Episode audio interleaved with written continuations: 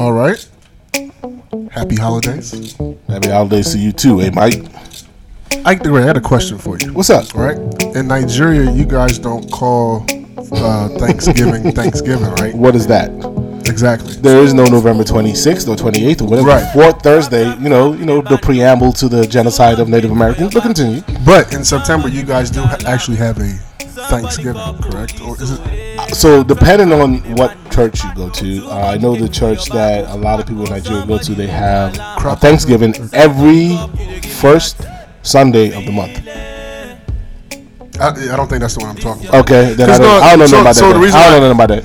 Okay. The reason why I asked, because yesterday, was Thanksgiving, and we were with our family, and my American side of the family. It wasn't really yesterday, but continue.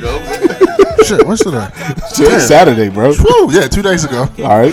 My parents are Nigerian. Yeah. Oh, they're so happy to celebrate Thanksgiving, but I didn't really think they understood the meaning behind Thanksgiving. Like the white people killing the Native Americans? Exactly. And my mother-in-law, she's very. What the fuck was that?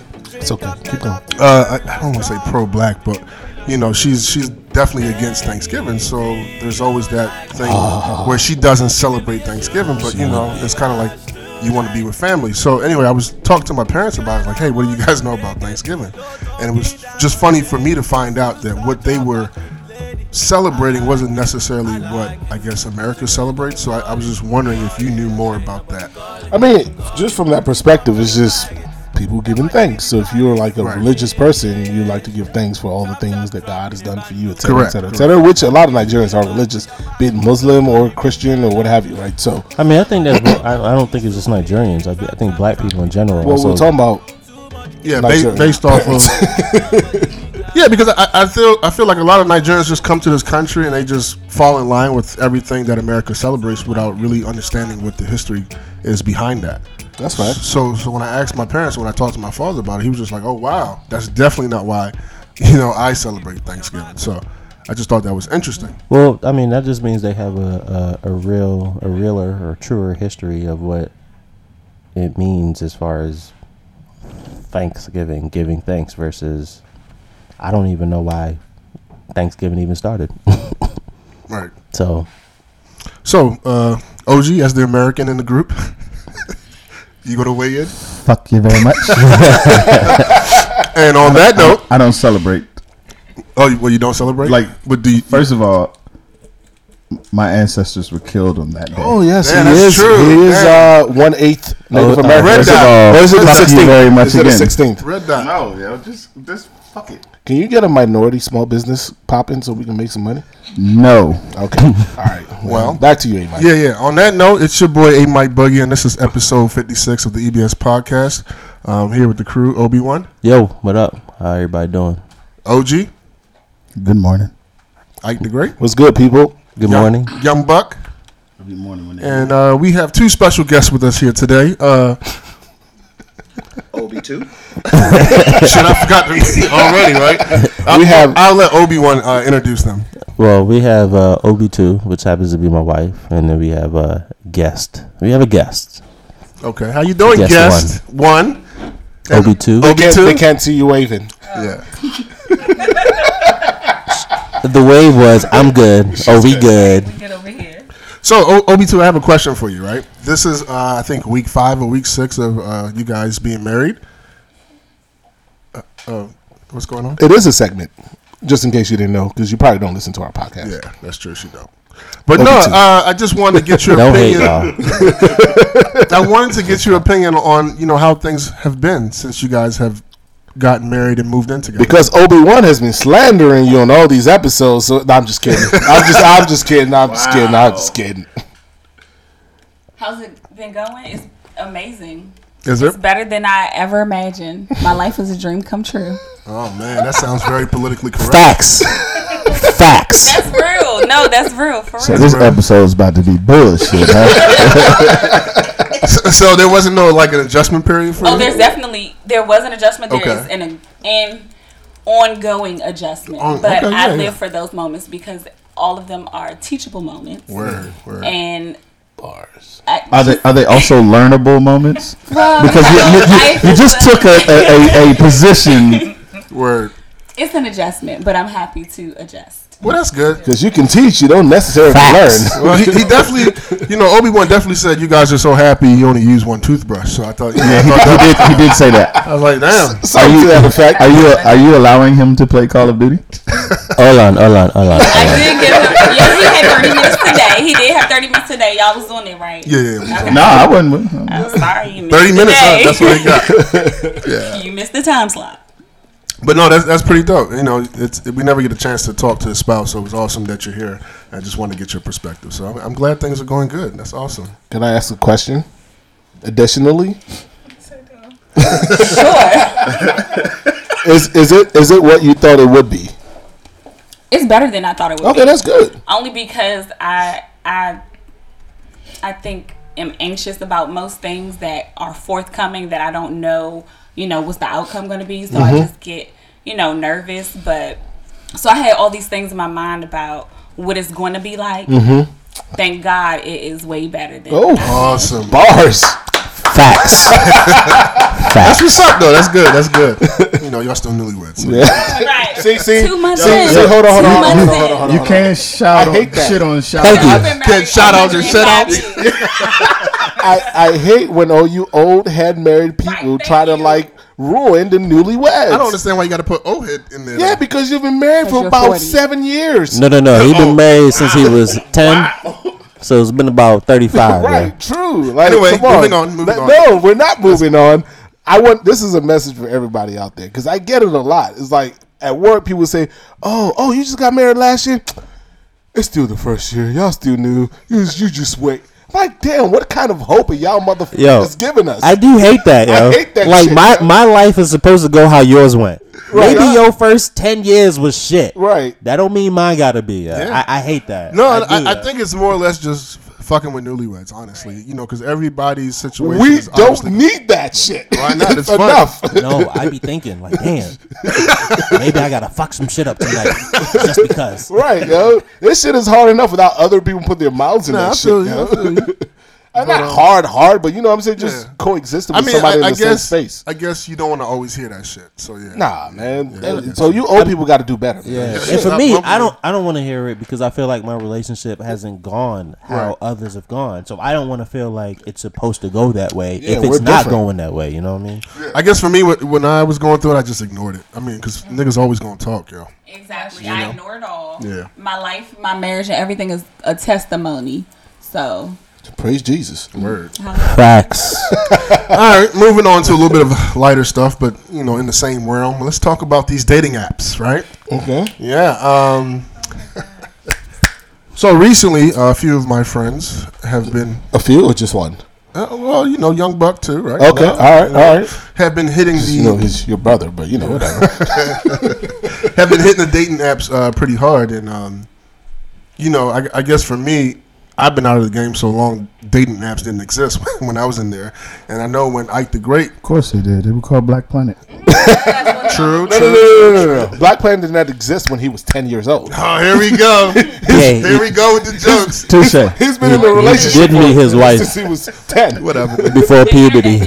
But like I was saying, price. Even when Ike the Great and Obi-One were using these apps, it wasn't quite like this. And what I mean is... It's the world has changed. Yeah, man, it's all inclusive, right? Can we say that? I'm trying to teeter the line without say what the fuck it is, man. Oh, geez, since you know what I'm talking about, why don't you go ahead and I don't know what we talking about. Where are we going with this? So pretty much, OG's been on the app lately, and he's been hitting the guys chat recently with some crazy situations, some questionable. Suggestions from these apps, to say the least. I guess in my mind, I'm just wondering how hard is it for you guys who are actually on the app looking for something more when you have to kind of weed through, all of the what you're not looking for. And for the female listeners out there, OG Bobby and Young Buck are recently single, so hop in their DMs, say what's up. Stay the fuck out of my DMs, please. Young Buck did not go with that. You want him in your DM? No, stay the fuck Okay. Stay the fuck out. Right, stay out there, DMs. Just hit up EBS Podcast. Though it just seems a little bit harder for you guys compared to like when Obi-One and Ike the Great were on these apps, right? No. Yes and no. I'm gonna say no because I'm not on these apps for what most people are on there for. Okay. Yeah. So there are specific apps for specific things. Those who are on those apps know what those specific things are, and I'm not on any of them for any of those reasons. Mainly, I'm on there just looking for entertainment. Like I'm looking at different pictures. I don't really want to talk to these people, to be honest. So why are you on there if you don't want to talk? I like looking at pictures. Okay, you can look at pictures anyway. I look at pictures on Instagram. I do that too. To date, right? That's so whatever dating may mean to you. I mean, that's a perspective. I respect that. OJ, I think Guest One wants to say something. I mean, we gotta come up with a better name for Guest One. She wants Guest One. Oh, okay. And only. Go ahead. Time I'm be on the show. Oh, all right.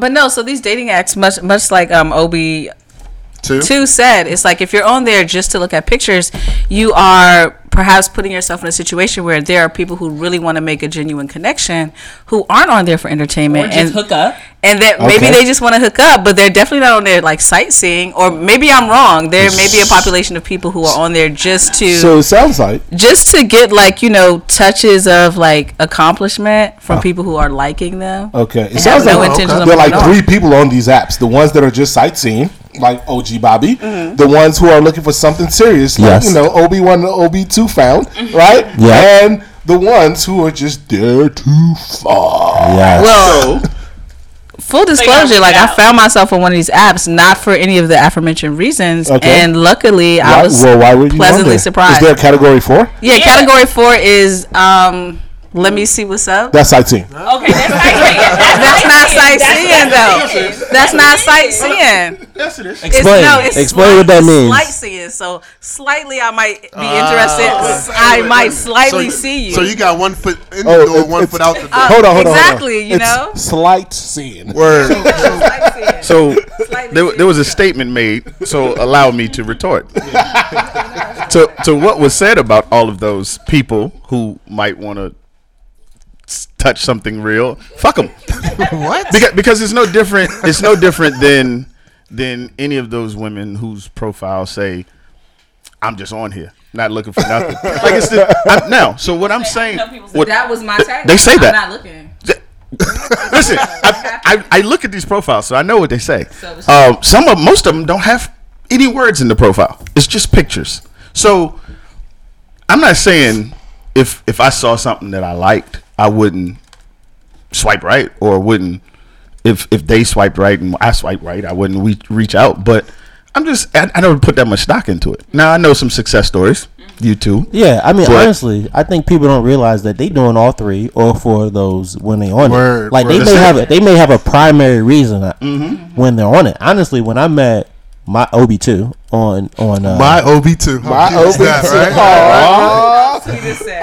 When I met Obi-Two on, I was on the point where I was done with the app. You know what I mean? Where I was trying to move on past the app and just really kind of do me and focus on me and not really be looking for anything. So I think we all kind of go through those stages. I got on the app because I was like, man, whatever happens. Yeah, right. That's what I'm saying.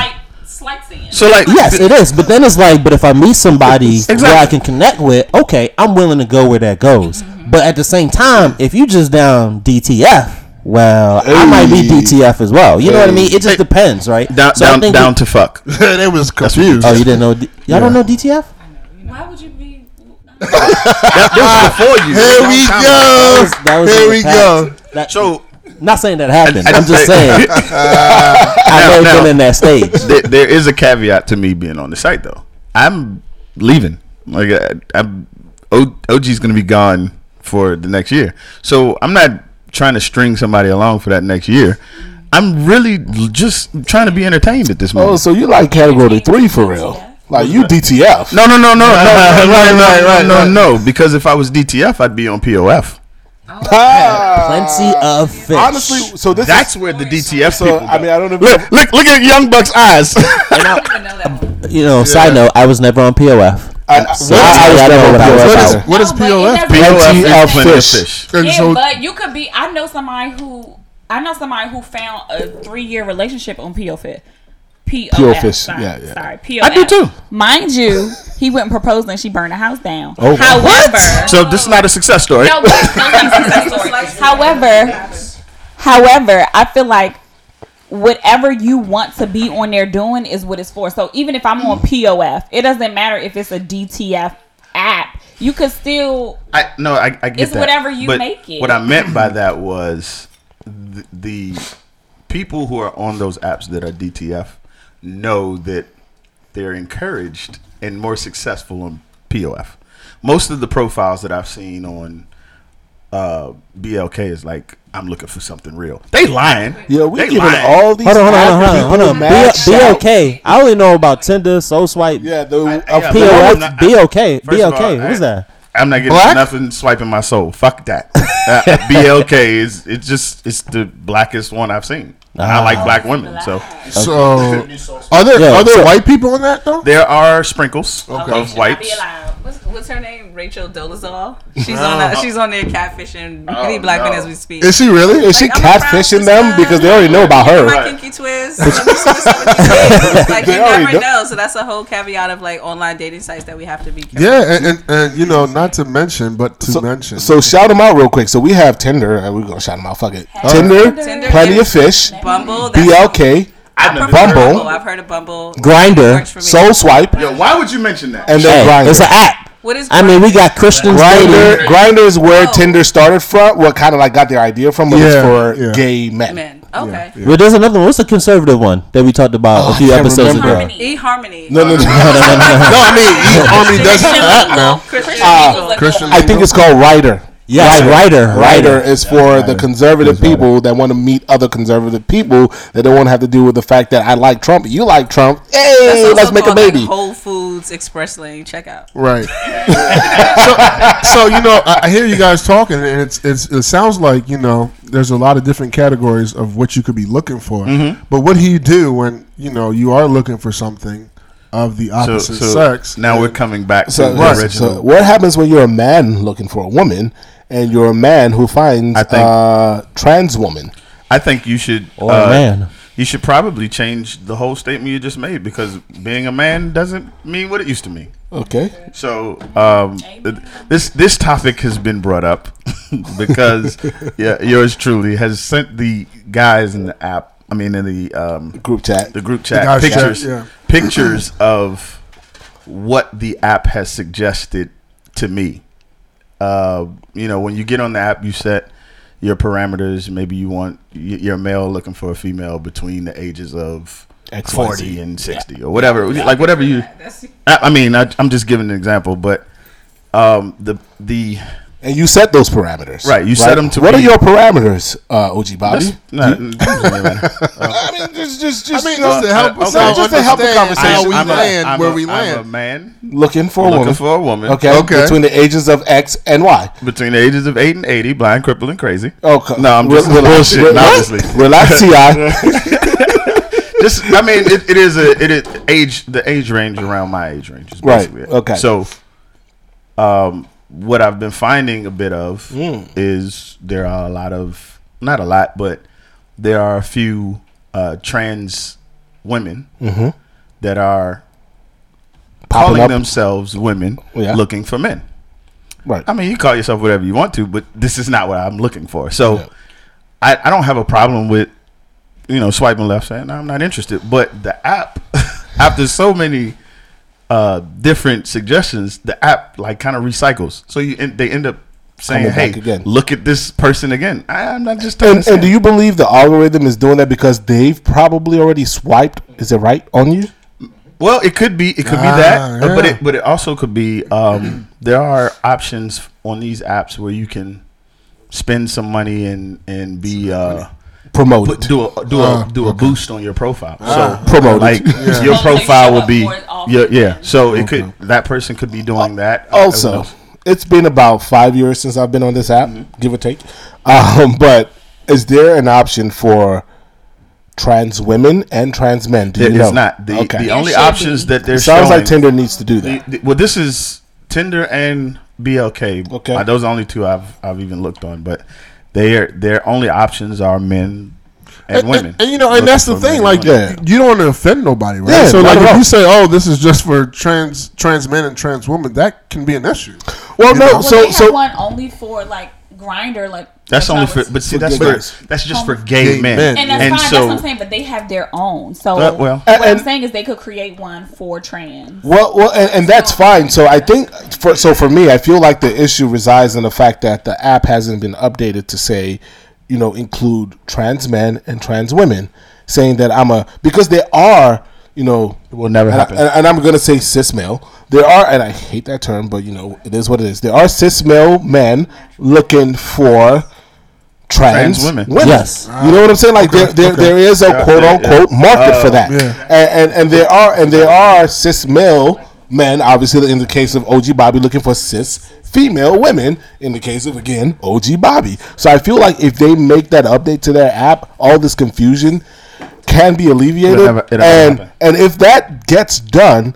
If a trans woman goes on there and says she's a female, then she's obviously trying to trap somebody. No. Whoa. Well, no. Hold on. I said if there is trans woman, trans man, cis male, cis female. Okay, in that situation. And she registers as a cis female instead of a trans woman, then she's trying to trap somebody. If she registers as one. Young Buck, go ahead and say what you guys said before. To that point, I think the most valuable of the apps, in my opinion, is Plenty of Fish. While it does get a bad rep for being a quote-unquote sex app and all of these things, one thing that kind of sets it apart from the other apps is there's no swiping involved. Like with BLK and with Tinder, you're swiping, and you have a limited amount of swipes for who you can talk to, who you can speak with, things like that.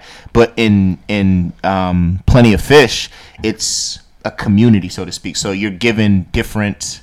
accounts that you can see, and if you see an account that you like, if you see a person you like, a woman you like, you can just speak to this person. There is no I have to swipe, and then like they have options for seeing people nearby, far away. What are the communities? Yeah, even with that, they can register as a woman. No, so to that point, what I was gonna say is a lot of times when I'm on like Plenty of Fish, a lot of times you'll have the trans I guess community. They will specify who they are and what they're looking for. And I think the reason they do that is because it's more accepted on that app. And a lot of times they say, I'm trans. If this isn't your cup of tea, keep it pushing. And they say that because... Talking to the mic. Oh, my bad. They say that because they understand that some people are, to Ike the Great's point, some people are looking for that. You know what I'm saying? So in their profile, like, not a lot of people read profiles. I like to read profiles, and it'll say trans man or trans woman. You know, if this isn't what you want, keep it pushing, be respectful. Right. So that's the person, not the app. So this is not an app problem. This is people who are not being authentic in who they are. No, because if the app is only giving you two options, male, female.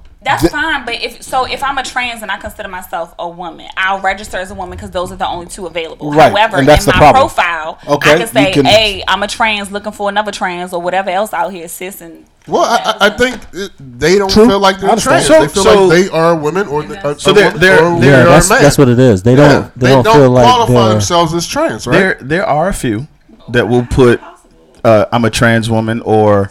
we'll put next to their name, and it'll be their name, age, and then TS, right? So, TS for transsexual. Obviously. Okay, thank you. I didn't. But is that a term? I thought it was transgender. Well, it's two different things. That's what I thought. One is post-op and one is pre-op. So hold on, just so I'm clear, you're saying that there are trans who don't consider themselves trans. I mean, once they made that transformation, so right? this is where I'm going. No, but this is where I'm going with my point, right? So, in this age that we're in, it's an age of inclusion, right? Mm-hmm. Like acceptability, and so I hate likening the trans communities movement to anything that's racial. Right, but no, I'm not, and I don't want you to take that from what I'm saying. But it's to call them man or woman, or make them register as trans.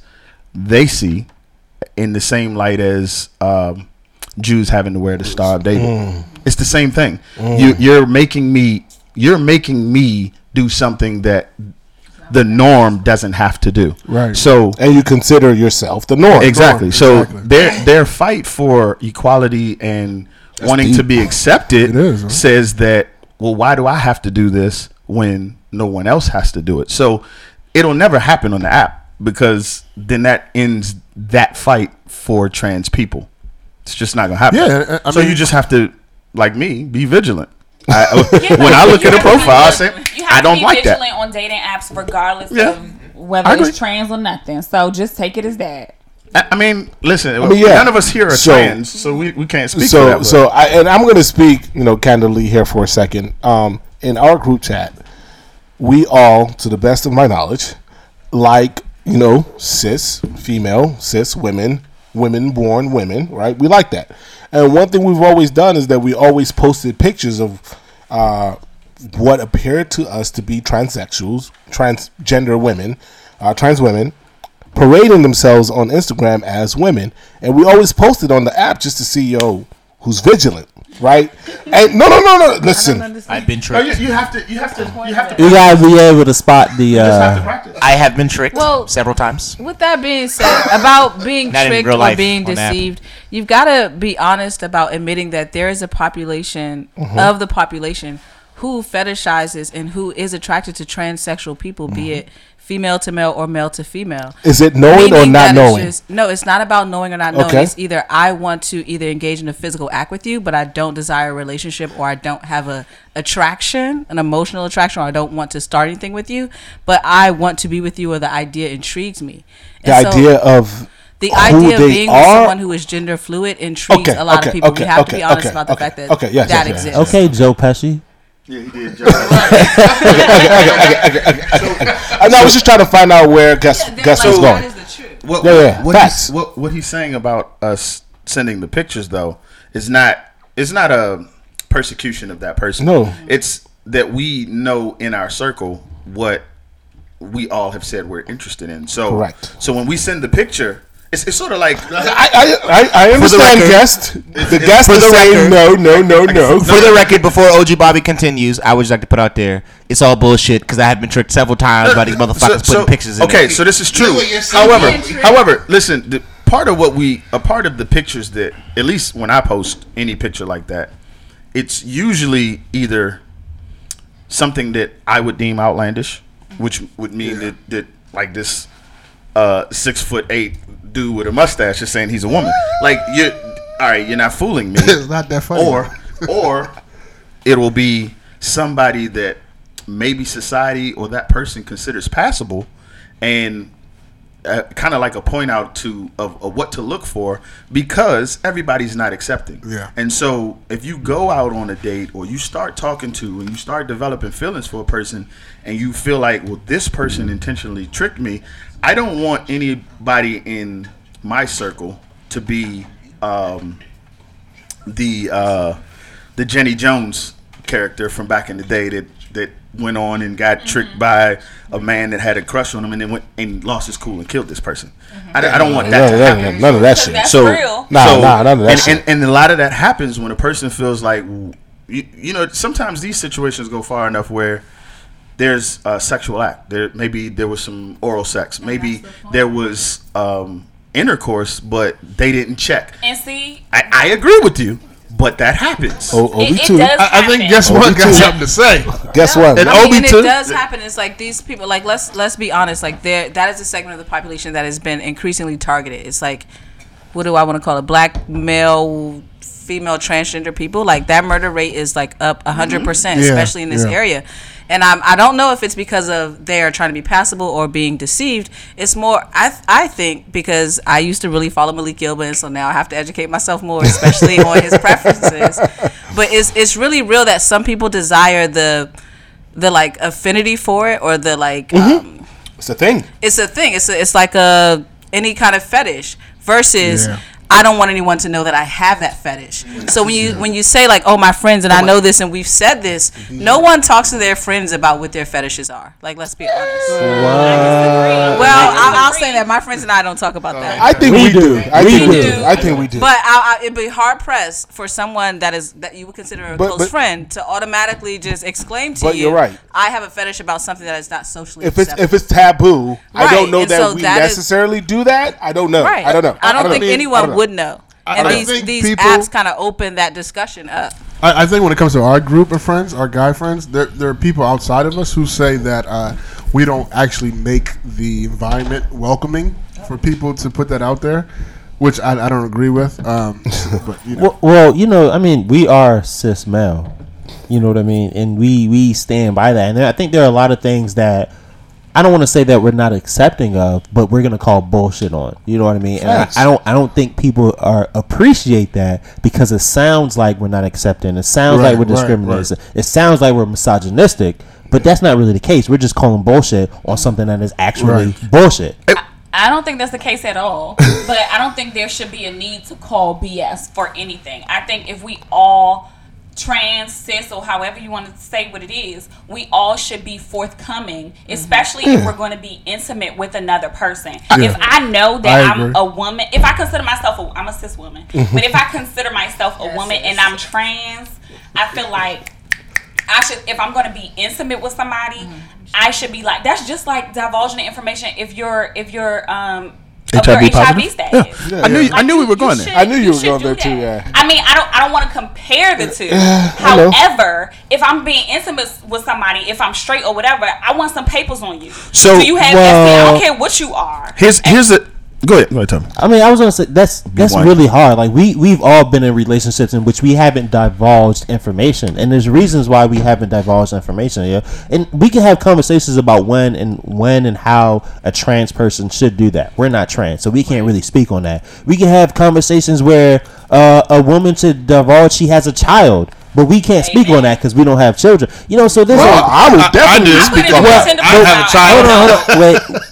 Not that we don't have children. What I'm trying to say is that there are things that we haven't divulged, and there are reasons why we haven't. I agree. I think that if you are willing to be in a relationship and grow with someone, at some point you need to be forthcoming in who you are, especially if you're giving off the perception of something else, or somebody is taking a perception of what you are not. But however, we know that there are people out there, whether they're trans, whether they're gay, whether they have children, whether they like domination, like they're not speaking on it. But there's reasons behind that. On these apps, what are people really doing though? On these apps, seeing how good you look. They're marketing. They're marketing themselves, right? So we've heard numerous times during marketing, you know, whatever, where people say sex sells, right? So people just market sex, right? Yeah. So let's talk about these apps. What really sells? People are going to pay attention to what actually attracts what they're looking for, and not necessarily put the things that are not going to attract what they're looking for. No, so I think you put out what you want to attract. I mean that sounds great in theory. That's a perfect world. I get that you're saying that. Right. No, it's not. It's my reality. So, if you're saying sex sells, if I'm not selling sex, then I'm not gonna put sex out there. But that's your reality. Obi-Two, do you think there's something about you that some man isn't going to want?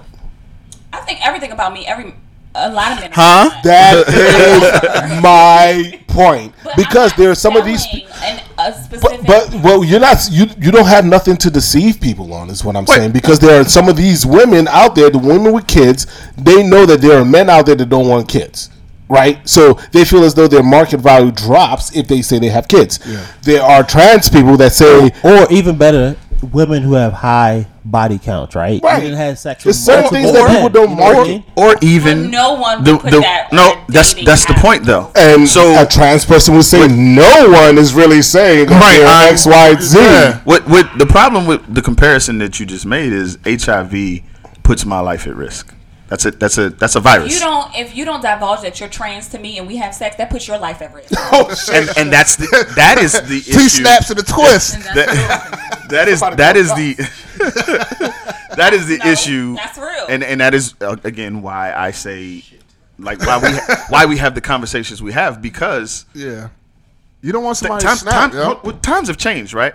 The way that a trans woman looks now is much different than the way that a trans woman looked. But why? When we were coming up. We talk about it all the time. So it's a few things.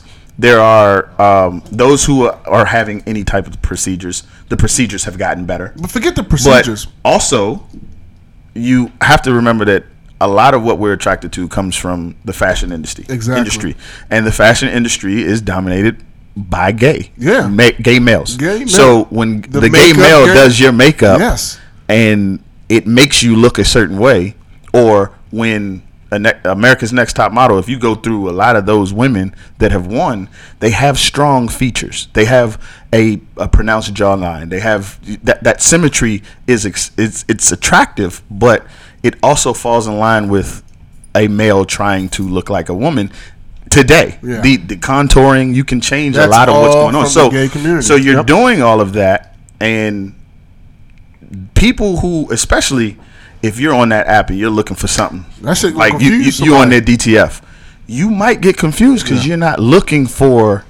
You're seeing something, but you're not looking for what you don't want. All you saw was, hey, this number, like you said, sex sells. So she's already checked the box that got the big booty, the ready big for sex. Breast, the lace front is popping. Like I said, a lot of the contours is hitting. A lot of these people don't have a profile. They don't have anything in their profile. Gotta be careful. A lot of them don't have anything in their profile, but it's no different than any woman who doesn't mention to you in her profile or even in the first few conversations that she's celibate, that she's not interested in having sex. No, wait. Oh, that happens. It's supposed to be mentioned. No, so it doesn't need to be mentioned. But when that's not mentioned, it's considered more of a norm than when the transgender doesn't say I'm transgender. It might be considered deceitful. So yeah. Oh, whoa. So if you don't mention that you're celibate, that's deceitful. If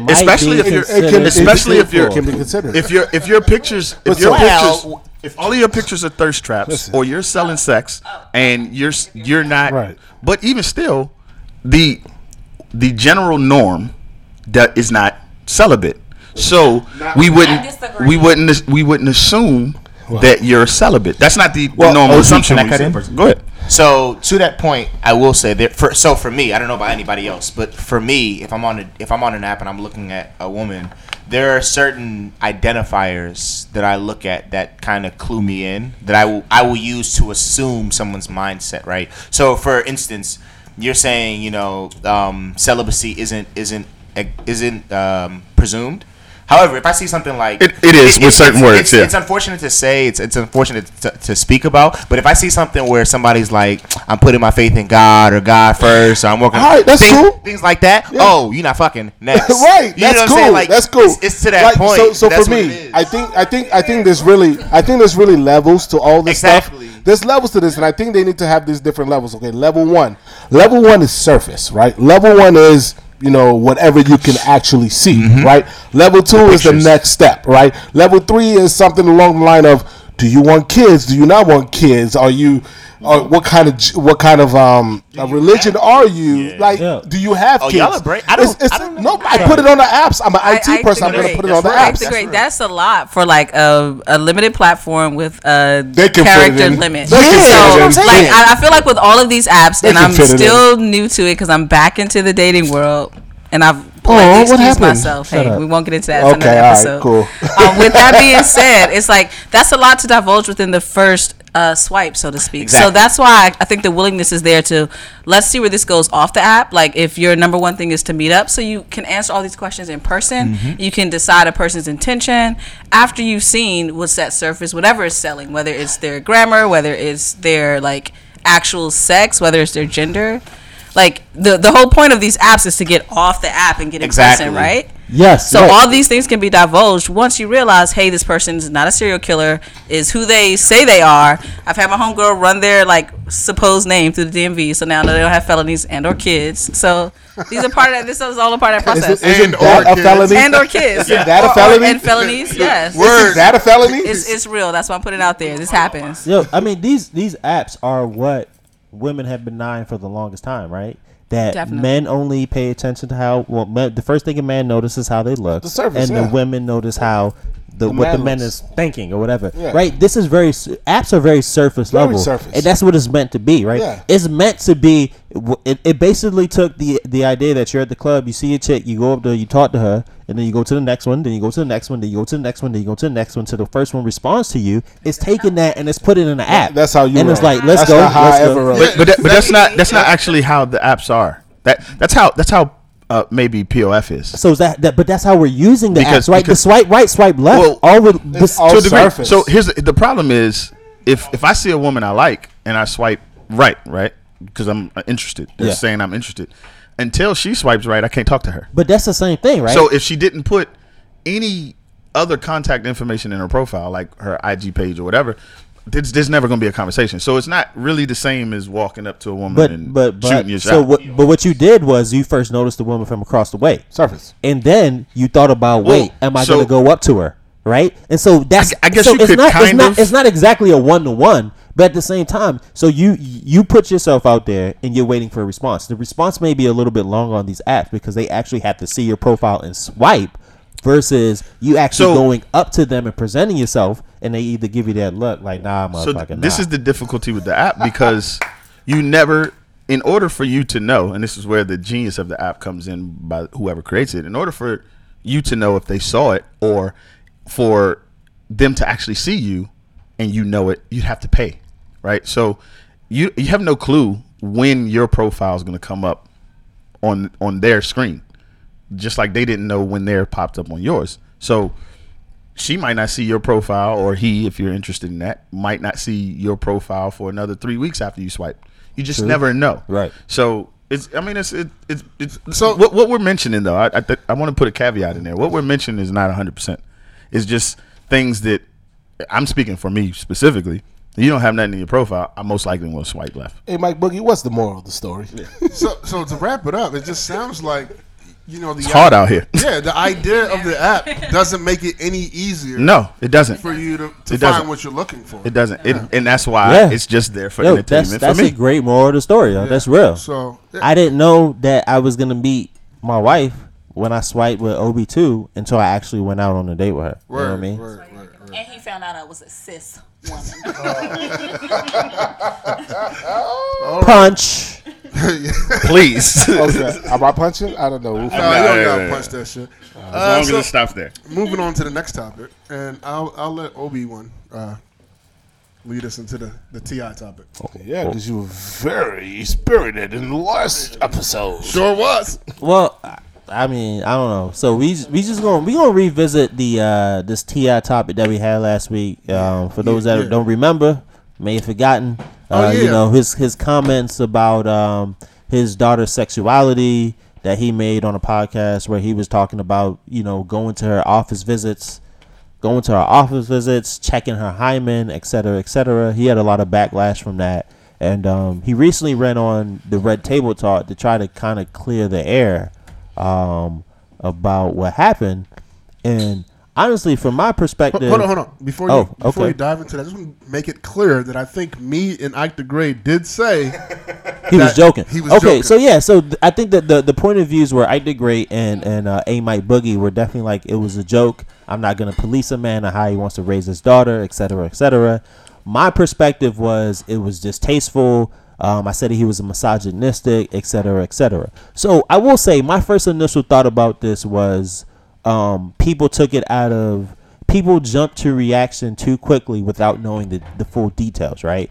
I first thought that, you know, one of the reasons why he said this was, what we were missing in him saying this was that his daughter okayed it and that somebody besides his daughter, like her mom was always present, right? Yeah. Come to find out from the Red Table Talk, right? That's true, right? That's fact, yeah. His daughter did okay it, and he was always present. And it wasn't like he was like, yo, he Doc. Wasn't in the room. And he wasn't in the room. And it wasn't like he was like, yo, Doc, what that hymen look like. You know what I mean? how he said it. Hold on, what did his daughter okayed him to be in there, or his daughter okayed him to talk about it on the show?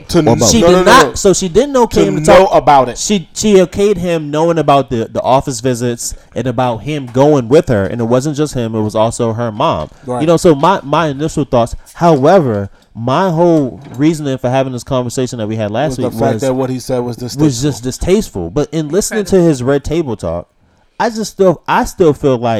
feel like I'm glad he cleared up, you know, the truth about it. You know, when he was going, his daughter being okay, the mom was there, but he was way more ignorant to the idea of what he was doing than I thought he was. And I was very surprised by that. And I guess when I say ignorant, not really understanding how his daughter would feel, not really understanding how people would take it, not understanding, in my opinion, how he was, and what I still view as him trying to control his daughter, control women, control women's bodies. I mean, an entertainer is always going to be an entertainer. And this subject aside. And that's why it's hard to take TIP, formerly known as Tip, formerly known as Clifford Harris. Okay. It's hard to take him seriously, better go in there, Guess One. Because he is an entertainer. Right. And everything he says is either a marketable moment or a marketable moment. Exactly. No way, no shape, no circumstance would I ever trust T.I.'s judgment on civility, just humankind, and especially things related to women. Like, it's clear that he has no definition. Well, do you say that for all men or just T.I.? No, just T.I. specifically. Like, I look at the woman he chose as his wife and the way he conducts his business, the accountability he runs away from. Okay. Like, what stood out to me and what still stands out to me is, okay, do your thing, be a whatever, hip-hop thug, but do that when your wife and your children are not in the car with you. So that told me everything I needed to know when he was arrested on these weepons charges. Well, let's slow down because we talked about it on the last episode. I get it, but hold on, that gives me perspective. Do you know the full story behind that? Because I feel like that's part of the issue. Yes, you're afraid for your life. Your friend got killed. Okay. That's not what happened. Honestly, I got to be honest with you. I don't care what happens. It was in his music. I don't care what happens. It wasn't about him. He did it the proper way. OG right here and Young Buck both carry weapons. They have weapons. They're enthusiasts, but guess what they don't do? If their wives and or girlfriends are with them, then whether they do it or not, they aren't convicted felons. Listen to what they aren't putting their families and their livelihood at risk. Right, and so he was not trying to do that. I think a lot of issues that a black artist have in the industry is who to trust. Right, and so T.I. trusted someone to procure these weapons properly. And they didn't do that. But he can't have a felon. No. He didn't want to procure the weapons for himself. He paid a bodyguard, somebody who is not a felon, who has the legal documents, that has everything to protect him. He paid that. This person, his security person, said, "We need these weapons to do the job." He said, "Okay." I got you. Go find out. Go. Here's the money. Go get them. Go get them the proper way. The person that went and got him, the person that was doing the job, saw that he could do it the proper way, cheaper, and spend the money that he told T.I., or he could skim the money and get everything. Guns with bodies on it. Cleaned weapons, not clean weapons, cleaned weapons. So he did that. He did that, and then got caught doing it. And so then blamed that shit on T.I. So when he went in and asked the gun owner, "Let me get this weapon," and the gun owner said, "Okay." The store owner said, "I got him," and he said, "No, I want some under the table ones." So the first thing that gun owner is going to do is, if he values his business, it's going to tell. Exactly. And they told. And so when they told, the police approached this security member. And the security member said, well, T.I. told me to do it. Of course. And that's how he got caught up. Now, to your point, he did have... How can I trust him to speak on his daughter's anything? But what did he do wrong in that situation? It has nothing to do with his daughter's anything. Hold on, wait a minute. Don't relate to me. However, you said that he's an entertainer. And everything he's going to do is entertainment. He's going to do all this. Facts. However, you shouldn't be an entertainer at the expense of your child. Exactly. But they do it all the time. Every. I mean, would you say having the show? Your child's most intimate. Is having a show with your family at the expense of your family or your child? It definitely is. In this situation, he singled out. Nobody came for her. Teenage girl. What about something that is so? What show was personal. He on? His own little show. No. What show was this last conversation we talking about? Yeah, on Red Table. Red Table Talk. That's Jada's show. Yeah, she's exploiting. This. Wait a minute. She is exploiting that situation. I think her intent was to clear the air. Whatever. You're missing where I'm going with this. Who is a prominent regular guest on that show? Her husband. I don't know. Will Smith. No. Who else? I don't know. Okay. Her mother and her daughter. Her mother is a host. And her daughter. No, and her daughter. Her daughter's sexuality has been in the public. Yeah, but her daughter said that. Her parents didn't say anything. I hear you, but what I'm saying is, as entertainers, they put the expense of the family on blast for entertainment. I get what you're saying. I think the two situations are a little bit different because Willow put her own business out there herself. Agreed. What's her Deja didn't really have the choice to do that. I think my issue with all of this, if you know, after the last episode, because me and Obi-One went back and forth, and my biggest issue here, and I think Guest One alluded to it. Mm-hmm. Is you guys have an issue with T.I. based off of his past. So any minor thing that he does is going to be blown up because of his past. Not quite. Can I clarify that a bit? Go ahead. All right. So I've struggled with T.I. based on his past. Not just his past, because what he said wasn't just his past, right?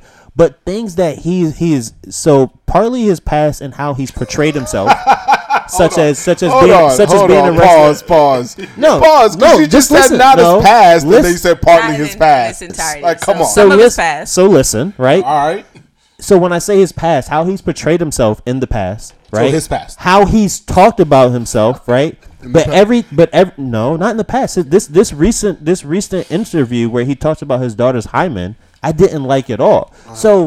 So. Everything he's done up until today has been in the past. So if we're going to say that, then everything's been in the past, right? So what I'm trying to say is my problems with T.I., there are questionable things that he has done that when I try to be for him and support him on a lot of good things that he does say, like when he's called out the NFL and he's called out a bunch of different other people, he then does things that make me question where he truly stands with his ideas and ideals, right? And to go back to the topic at hand, my issue solely with his initial podcast was how he talked about his daughter. And it didn't have anything to do with his past. I used his past to justify me saying what I think about him, right? But it was more how he discussed the light in which he discussed his daughter. On that particular podcast. Correct. I agree with you because he almost talks about his daughter as if she's not even a human being. Like, it's like her virginity, her sexuality is something that he's romanticized and has attached to like even instill his patriarchy, honestly. That's how he talks about it. That's all daughter. Speculation. No, I'm going to tell you why it's not speculation. You listen to the interview. You've never heard him regard his sons, whether they're circumcised or not, whether they're sexually active or not. He wasn't asked about that. It doesn't matter. He brought it up, but he brought it up. And the thing is, if you're gonna, if he's gonna take the stance of I'm her father, I'm protecting her, he does not voluntarily give information about his son's sexuality at all. He does. I watch his show often. And it's always in the pursuit of a woman that his sons are interested in or congratulating them about their prowess in terms of interacting with women. And we brought this up. He acts like his daughter is not a sexual being and doesn't have the same right to her body as any human being does. So we brought this up last episode, right? And OG wasn't here for this, right? But the question was... I ain't talking. No, the question was, at the time... You know, how would you feel?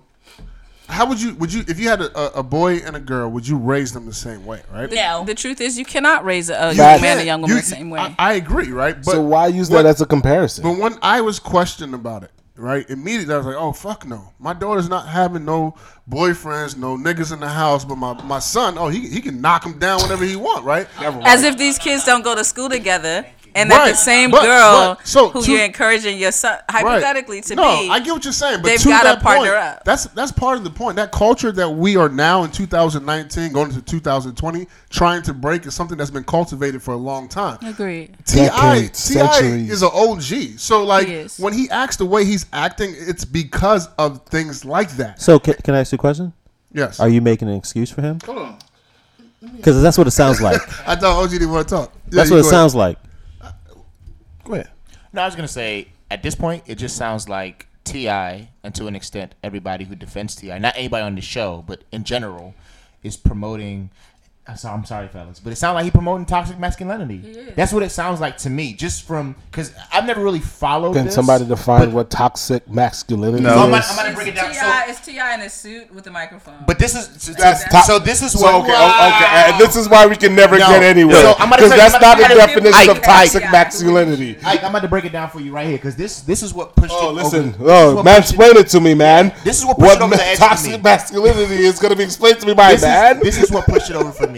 Push it over the edge for me. When Guest One asked, is T.I. going to refer to or regard his son in the same way that he regards his daughter? And then even A-Mike kind of pushed it even further because he was like, I'm going to tell my son to knock him down, but my daughter can't do this. That was old A-Mike. You missed the point. I understand that, but while it's old A-Mike, it's still a lot of current men in general, and that's the issue, and that's what makes it toxic. We know that's an issue. No, yes. But what I'm saying, because the mindset... No. It don't sound like yo. I know that it's an issue. No, it is, because the mindset... Sounds like a defense of T.I. Let him finish explaining. The mindset then becomes... I'm going to tell my son to sleep with as many women as possible while I'm telling my daughter, you can't do this. You're inferring. And, well, this is true. It's an inference. However, it's common, number one. Yes. And number two, the issue for me that goes deeper than anything else is you're objectifying your daughter to be nothing more than what her vagina does for people. Yes. That's false. And that's false. I got to stop you right there. Stop, stop.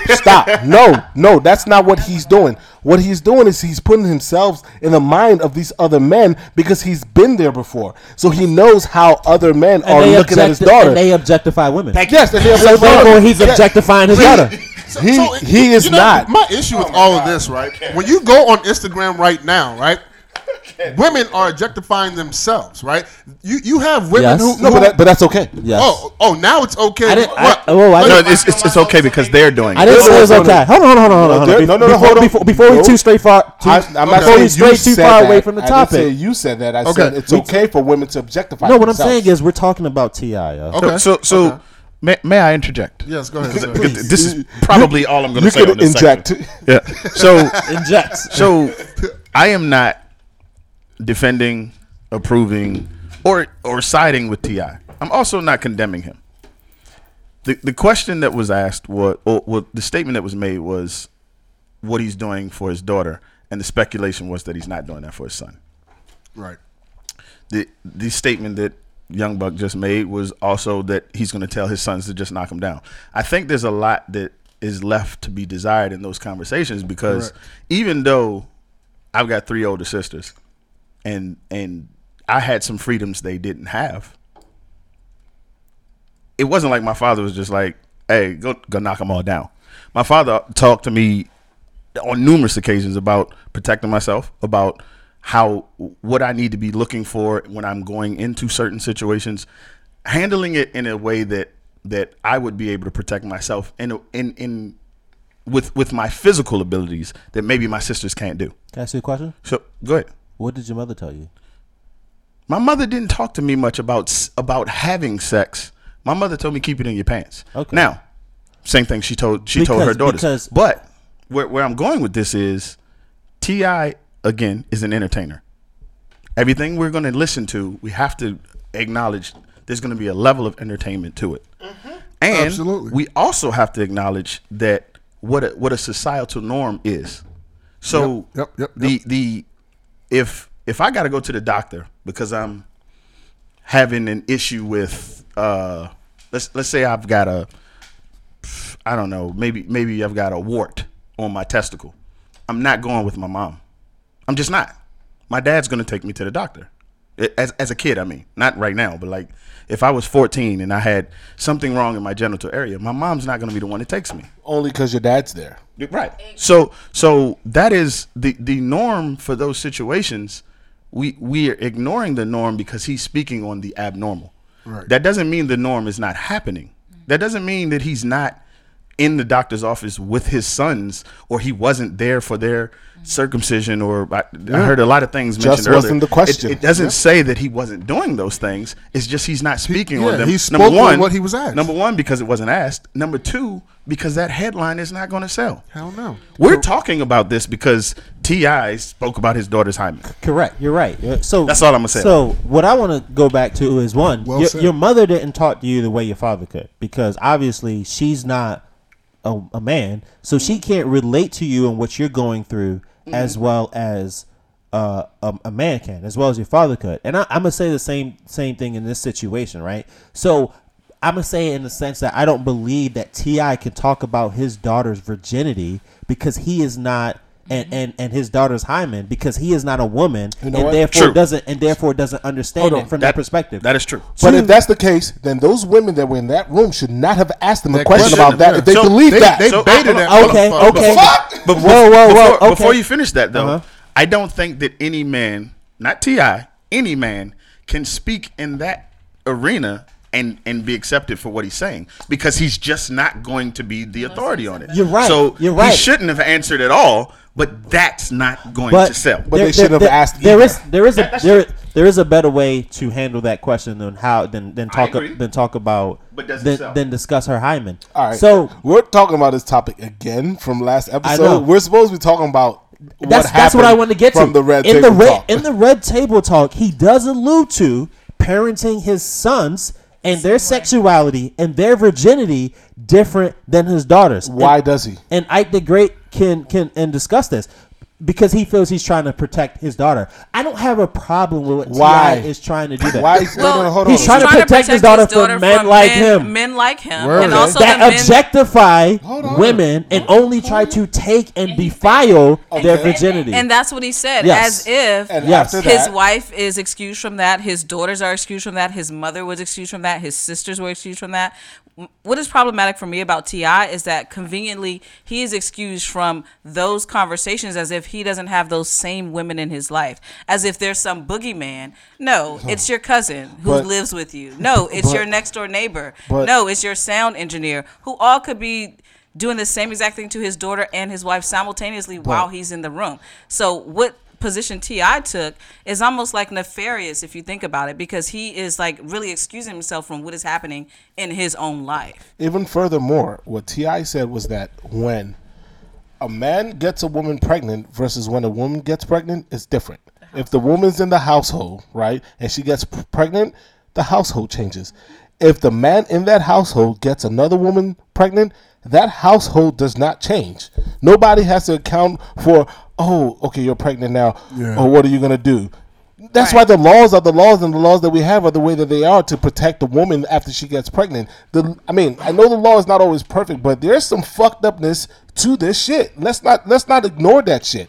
When a woman gets pregnant, yeah, nigga could just leave. A man leaves, and they can skirt the law all they want to. No, the man can't just leave. No, I'm not saying. But we're not saying that they should. We're saying that in society it happens physically, right? And you can just be like, all right. Like the woman can't leave; the baby's in her. I'm glad that he brought that up, but I'm also like looking at that juxtaposed to what's going on in his own personal life. Mm. So yes, a household changes when you are unfaithful to your wife. A household changes when you have children outside of your marriage.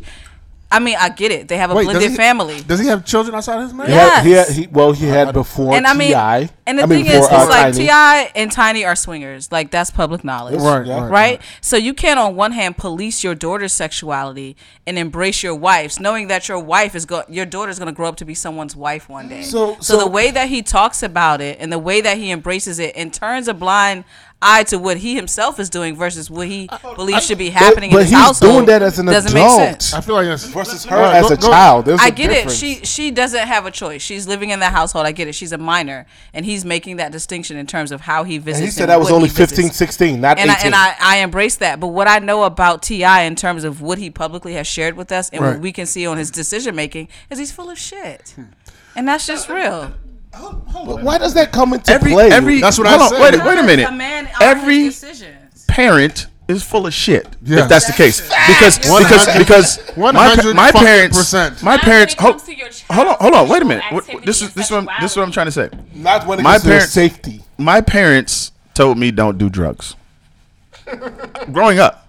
Yeah. Now, I'm not saying my parents were druggies, but you don't find out until later when you're an adult that. While they said don't do drugs, they didn't say they never did, or that they never tried. My parents told me to wait until you're married. Mm-hmm. It wasn't until I became 16, 17, my dad said, "Listen, I've been telling you to wait until your marriage, but I'm going to be honest with you. I know you're not going to wait that long. Right. What I want you to do, though, is be safe when you're doing this. I want you to look for these things. I want you to put that condom on. I want you to if you get a woman pregnant, you're going to stay and you're going to help her take care of that baby. So what he's saying, it is like they're swingers. Okay, but that's not something we're going to introduce to our daughter at 15, 16, or even 18 years old until she's old enough to make that decision on her own. So, hold on. So that's where I'm going. Ike the Great, correct me if I'm wrong, and maybe Guest One. It doesn't sound like he talked about educating his daughter as well as the things that she should or should not do. Well, I mean, that wasn't the question that was asked. But wait, hold on. But even when he had the opportunity to clear himself, on the show with Red Table Talk, he didn't come back and say, "While I do go to the doctors, with my daughter, I also tell her that if indeed she does encounter a guy that she's ready to have sex with, how to protect yourself." He didn't say that. He didn't discuss that. I thought you asked me a question. I just wanted you to confirm whether or not he did say that, right? He did not say that. And to your point where you're saying your father talked to you, eventually, he's not talking to his daughter. No. He didn't say that he talked to his daughter. From my understanding, he did not specify that he talks to his daughter about any way in which she can protect herself, or about any way in which these young boys that her daughter is going to encounter. No, what he spoke about was him trying to protect her. He only spoke about him exerting his control over her. That's really what it was. Hold on. I agree. That's what he talked about. I said him trying to protect her. And this is two sides of the coin, right? It's the same damn coin, but it has two different sides, right? I said him trying to protect her. You all say him trying to exert his dominance. And I say that because the same is true about most men. They don't think about it. They don't speak about it until they have daughters themselves. Yeah, I mean, he is trying to protect her, but he's wrong in how he's doing it. I'm not going to say that. This is the issue for how people choose to raise their children and what goes on in their household. Right. The better question is, well, I don't know if this is a question, but I know personally, I know a lot of people who want to. There's this whole thing about presenting a certificate to your father and your husband from your doctor that says, "My hymen is intact." That's the thing. People do it all the time. Today is the first time I've heard that. Wait a minute. That is a thing. I didn't know that. That might be a thing. It is a thing. I've got 3 sisters, all older. This is the first time I'm ever hearing this bullshit in my life. Yo, it's not BS. No, I'm gonna tell you, this is to say because women really find that sacred, and to be able to present that. Wait a minute. I'm not saying that I'm being able to requesting a certificate, and I'm saying that certificate itself is BS because it could be a lie. Because this is why I ran track in high school. We grew up learning this whole nigga. If you sneeze too hard, we grew up learning this whole keep yourself, keep your virginity, keep all of that intact, and it's crazy because I had a conversation just the other day with a woman who she lost her virginity to me. I had lost my virginity to the woman before her, and so I said that it didn't hit me until that day that I felt devalued. Because I didn't have my virginity and she did. So I felt like I didn't deserve hers because of what we're being taught. But to go back to what my point is though. Yeah, come on. You can your hymen being intact has nothing to do necessarily with sex. So when you come back and you say I can't give you that certificate. That's fine, but for a women who value their virginity, okay, forget the whole medical aspect. There's no way to prove that. Why do women value their virginity? Before that, I valued mine. Before that, to interject, all I'm gonna say is track and swimming has taken more virginities than any man in this damn world. And you know what? T.I. didn't know that. Yo, let me tell you something. But his daughter probably didn't run track or swim. I ran track for 3 years. I've seen it. Women running. You've seen the hymen disappear? No, I've seen women running and just. What did their face look like? What the fuck is going on? Shut up. Young Buck doesn't know what he's talking about. Straight away. So all all I'm getting at, right? All I'm saying is that it's, in my opinion, the certificate is bullshit just for the simple fact that you can lose the hymen from regular things. Like A-Mike said it, you sneeze too hard, your shit is gone. Like, so what do you gonna say to your husband? Oh, I'm sorry, I would give you a certificate, but I sneezed too hard in fourth grade, and now my shit is gone. If a virgin knows, like, she's a virgin for sure, and she can go to her doctor and get a paper, and it means something to her. That's important. Okay. It's not BS. Okay. No. Yes. Okay. Be a virgin. And to the husband that she has, or he should not believe that fucking certificate. No, because the certificate doesn't. Lets you know that's the dichotomy as is. Yeah, that's crazy. That's very misogynistic in my opinion. There's no way to verify that same thing for your male son. Listen. What's the moral of the story? Yeah. Moral of the story, right? So, like, men would desire a virgin wife. No. Okay, well, I'm not a man, so I can't speak to it. Women are taught the opposite. By whom? Wait. What's the opposite? I'm gonna hear. The opposite is as a woman, you don't want a virgin husband. Interesting. Oh, okay. Well, see, I don't know about that. I don't know about that one. This is a whole nother conversation. Go ahead. Obi-Two. Let Obi-Two finish. Say that again. Yeah. What are women taught? What I was taught was that it had nothing to do with whether or not the man was a virgin, but you worry about yourself. Right. So I'm a virgin, and that's all that matters. You said women are taught, men are taught that we want to. Well, you didn't say. Guest One said women are taught that men want a virgin. Yes. And you said that's not what you were saying. So I was taught that men want a virgin. Who's teaching you this? I've never had a virgin. They say male, female. Who taught you? Religion, maybe. Obi-One. Male and female. Taught you that? Mm-hmm. Okay. So religion. Okay, listen. Religion. This is religion. This is going to be an eye-opening experience. Life told me that you don't want a male version. At a table. Hold on, wait a second. Listen. Hold on. Guest One, real quick. Let Guest One say that. Hold on, I'm getting ready to introduce what she just said. Guest One said. Well. Obi-Two has said that, you know, either male or female religion may have taught women that you want to present yourself as a virgin. No, I didn't say women. I said me. Okay. Her individual experience has taught her that the virginity and womanhood are intertwined. I myself, as an adult woman, I do not want a virgin at all. Man. Okay. Oh. Man. As a woman. Okay. I just don't want to be real. So I didn't mean to. This is going to be eye opening. You've got five men at this table. No, I would prefer. You saying nobody wants inexperience? Okay. I would prefer somebody I can learn with and grow with. Yeah. So if that means that's cute. Is that a virgin? Let me ask you a question. Clarify. Is that a virgin? I was in a car with someone who was learning how to drive a stick. Yeah. First of all. Hey, I've been that guy. Stop it. Wants to stall out. Like, hey, stop it. Like, I'm just saying. Hold on, wait a second. I love the analogy, by the way. But you got to start something. A lot of jerking back and forth. Wow. Figure it out. So listen, we're taking a turn on this conversation. We're talking about someone you can learn with, but every car is different. So you're still going to learn with them. But I'm telling you right now, we got 5 minutes at this table. Okay. I don't use that bullshit. She just learned that. I don't use that shit either. So I know, based off a conversation that I've had with these five men, well, these four men and myself, we don't want virgins. The same way y'all don't want them.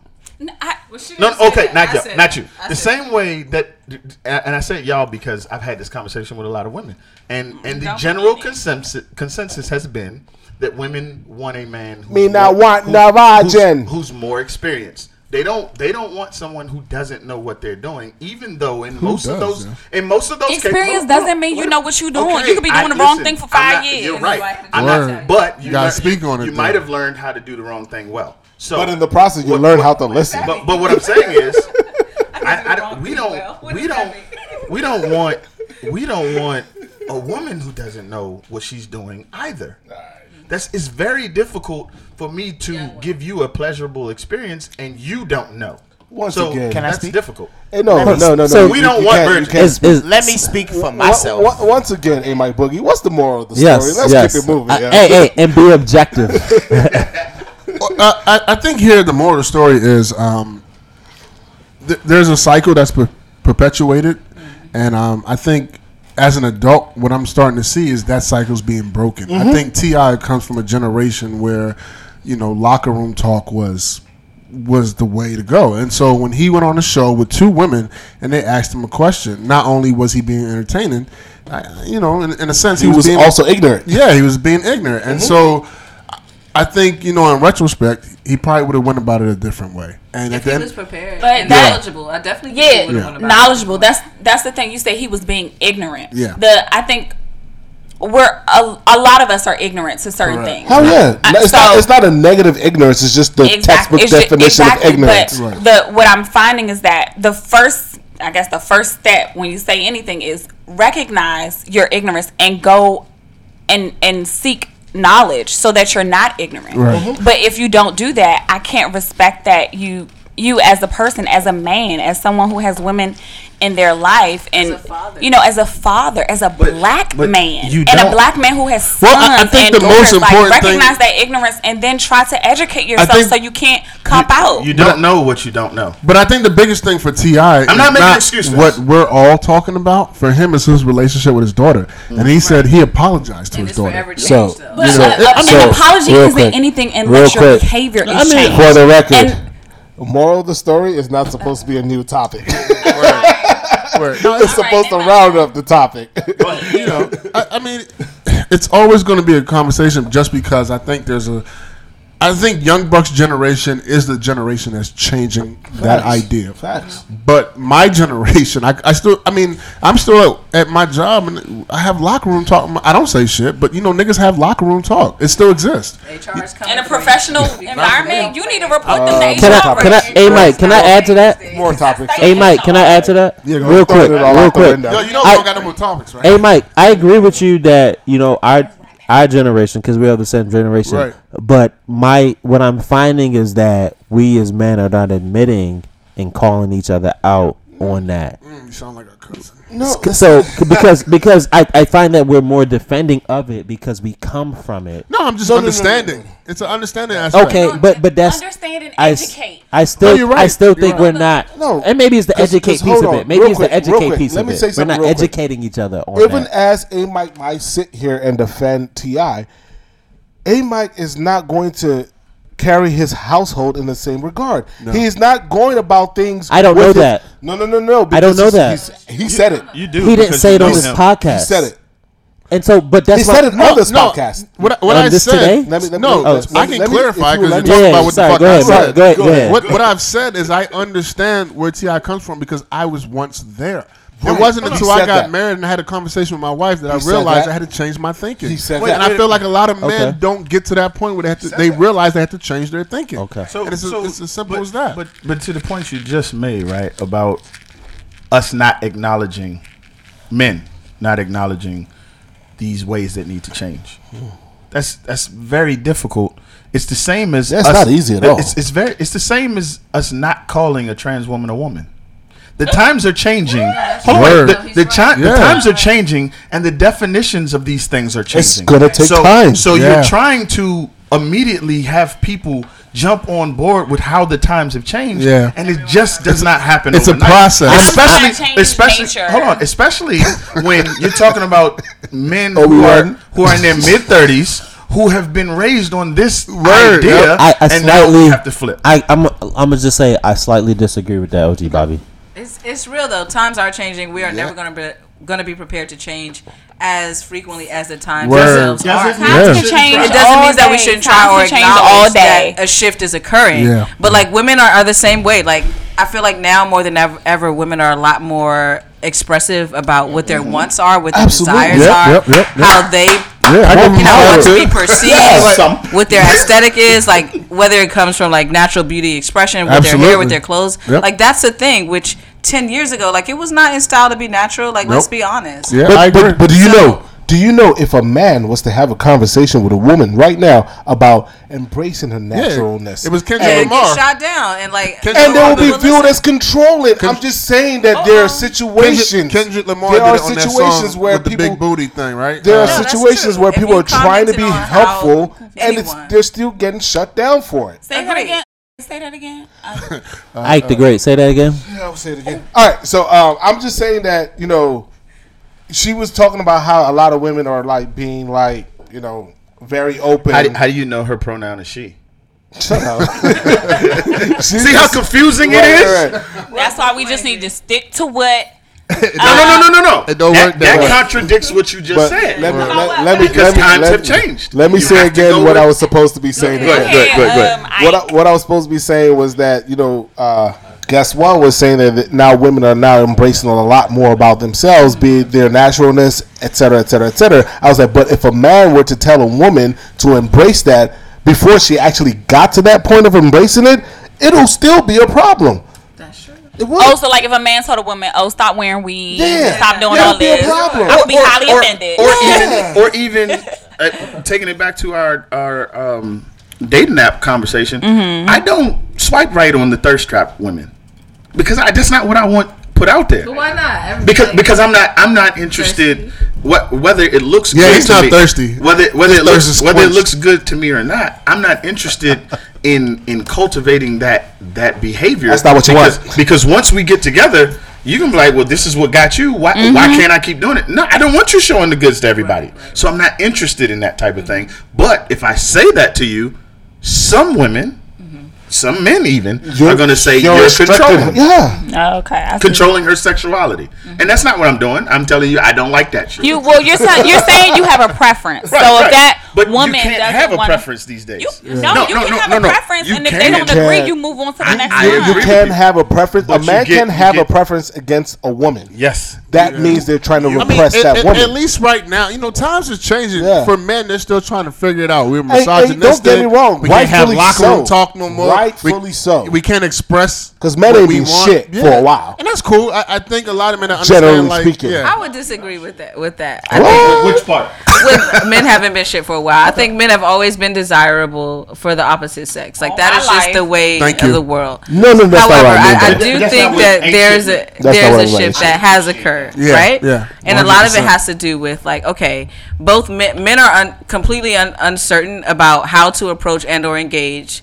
I feel like than at any time in my life experience. Yeah. And women are also a lot more vocal about what their preferences are without even thinking about what it is they actually want in the end game. I feel like these two times are converging upon one another. Well, and so it fosters a lot of confusion. When I said I mean men have been suppressing and repressing women since the beginning of time. That's what I'm talking about. So I appreciate fully what Guest One is saying, just because I have been saying for the longest time that as a young black man, well, as a young man, but generally as a young black man in this time period, dating is tough.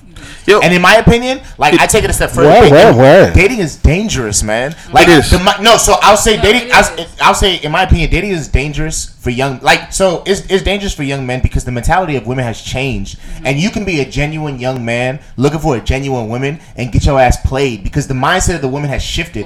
Exactly. No, because that depends on what you think being played is. No, I'm about to tell you. Anybody want to play you. But I understand that. However, no, that's not true. As somebody who frequents 4 different dating apps, let me tell you, the mentality of a lot of women around like my age is to have a man take you out, pay for everything, get a free meal. That's any woman in their 20s. But that's bullshit. Do it to the fucking Hold on, Obi-Two, let him finish. But do you not see like how that could be dangerous for somebody, for a young man who is looking for a genuine woman? Like, can you imagine if you are a young man looking for a genuine woman? Let me take you out, not because I'm trying to fuck, not because I'm trying, but because I'm trying to show you a good time. I want to get to know you. And she's just looking for a meal. Like this goes back to I understand that authentic. Yes, I'm in my 20s, and I want you to take me out every 5 days a week because I'm hungry. Okay, so I'm gonna tell you up front. Listen, I'm not really looking for a relationship, but let's go. They're not doing that. Can I respond? Can I respond to Obi-Two? You can respond to Obi-Two, Obi-One. Yeah, you're the unicorn. Not every woman. Nobody. No other woman. Literally one out of 99%. Obi-Two. I am the same woman. Okay. Obi-Two and Guest Two are unicorns. I understand how you would say that doesn't count, but that is not an anomaly. Honestly, that is like Hold on. Because real quick, because you two Guest One and Obi-Two, because you two feel the same way. You guys are kindred in that regard, and you guys are still unicorns, even though you don't realize that you are. They're right. They are right, and they are unicorns. But for me and Young Buck, the only two that are on these date naps, it is not the norm. It's not the norm. It's not the norm. That's when we say unicorns, we mean that it's not the norm. I put it in my profile, but when we go, no. I'm talking about even conversations. I'm not even just talking about it on the apps. I'm talking about women we meet. For Young Buck, it's even worse because you said it's every woman in their 20s. Right. He's not. The women that are going to be in their 30s ain't looking for him. Yeah, they're not gonna give him a chance because they think he's too immature, too young. But what I want to say this but before. Hold on, real quick. You didn't see it, but guess what? And yeah, I saw you two agreed. Oh yeah, he's too young. He's too young. I want to put this out there before I forget. What Guest One said is important because she didn't just name the problem of the man. She named the problem of the man, but also inversely what the problem of the woman is in this situation. And it's very important because we've gotten to a point where toxic masculinity has been around for so long that we're teaching and perpetuating the idea that men are the problem. Yeah. And they're not just the problem. Right. They are a problem, but women are the problem in that situation as well. So I have to acknowledge and appreciate. What is the problem? I tell you what the problem is. The problem is music. Okay. Guest One will repeat. Yeah. I'm gonna tell you because there is a lot of pressure placed on men about toxic masculinity, and you have to be up to date. You need to be current. But let's be honest, there are very few women who know what they want, when they want. And how they want. Case in point. Like you said, maybe not a lot of women in their 20s know that, but you can take it up to 60s. Ask any woman right now, what do you want to eat for dinner? Chances are, 9 times out of 10, not only do they not know what they want, they don't even know where they want to go. I'll tell you real quick. What she just said. That's real. It's so true, but what I want to say about how it's true is that she mentioned something and them not being sure, but expecting us to be sure. Exactly. And so it's very difficult. Calm down. It is very difficult for us not only to be sure or be assertive, but also not be considered controlling. Yeah, and there's no. Wait a minute. As a woman, you're supposed to encourage. But also, there's no way that any of us 5 men at this table could have said what she said and it been received positively. Hell no. It would have been received as misogynistic for us to say women don't know. I will say this, right? I think as a woman, I'm. It's been times in my life where I didn't know. My 20s are an example of that. However, what I want to eat is vastly different for what I want in long term, what I want in a man, and what I want out of a relationship. I agree. And that was a little bit of humor, but the overall, the overall lesson here is women are always going to be in perpetual indecisiveness because we are women, we are emotional, and it is our right to change our mind whenever we want. Does anybody mention have that same? No, because I gotta admit, I don't want a wavering man in my life. I want him, whether he is wrong or not. I want him to be loud and wrong. Women don't want that. I'd rather him be loud and wrong than be. We're not afforded that luxury. So we're not. Men are not, and that's our society. This wasn't my initial thought, but just to piggyback off what you're saying, if that's the case, then women then perpetuate that cycle of men being misogynistic because then men just assume, oh, I'm the man. I'm going to order for you, just as an example, or I'm going to be the one that guides you because, like you said, you don't want a wavering man. So it becomes an issue between, am I too controlling or am I just controlling enough? But what I was going to say, I'm hearing everybody talk, and what we don't bring up is how music dictates the things that we do. Summer Walker, right, has a song with Chris Brown, and the first thing she says in that track is, my ex nigga was a broke nigga. Well, I don't want a broke nigga. You know he giving his money to Megan. You know it's very expensive to date him. Hold on. Say that again. Two negatives don't make a positive. So we're talking about two people who have our history and not only indecisiveness, but both toxic masculinity and femininity. I never heard that before. Guess One. Hold on. Everybody, shut the fuck up. Guess one. Say it again. That was a bar. You know, not to say, because these are two incredible examples of where our young people are leaning into towards their emotions and what influence music has on their lives. Right. Right. So Chris Brown, everyone knows his deal, right? Right. Summer Walker, she's new in the scene, but I think what is clear about her expression is that, one, she's vulnerable, she's uncertain, she may be struggling with mental health, but she's also struggling, more importantly, with what the public receives as her like body image and what that message is back to her. Dysmorphia. So total body dysmorphia, right? So I can't trust a woman who does not love her body in its natural state, and I also can't trust a man who does not love women openly. You are a man and a woman. Hold on. I want to reiterate one thing I said earlier. No man at this table could have said what you just said. So the same shit. We have concluded she will be back on the show. No, hold on. Wait a minute. I want to say this. I don't give a fuck what Otis says. You have an open invitation back to this show forever. Yeah, word. You can sit in OG's chair and speak. Forever, but most likely she'd be sitting in OG's chair. But listen, I think it's really important that that when we speak about things, even if we're going to speak about the negatives of one gender, we need to speak about what our own issues are as well, and understand how those feed into the other gender. And I would like to think that we do this as men on this podcast. Yeah. But it's not always received. Right, yeah. It's not always received well. But we fall short as a motherfucker. We fall short as a motherfucker. No. Ike the Great's right. We fall short. And we know that. I just mentioned it. But anyway, we won't go back there. But we do fall short.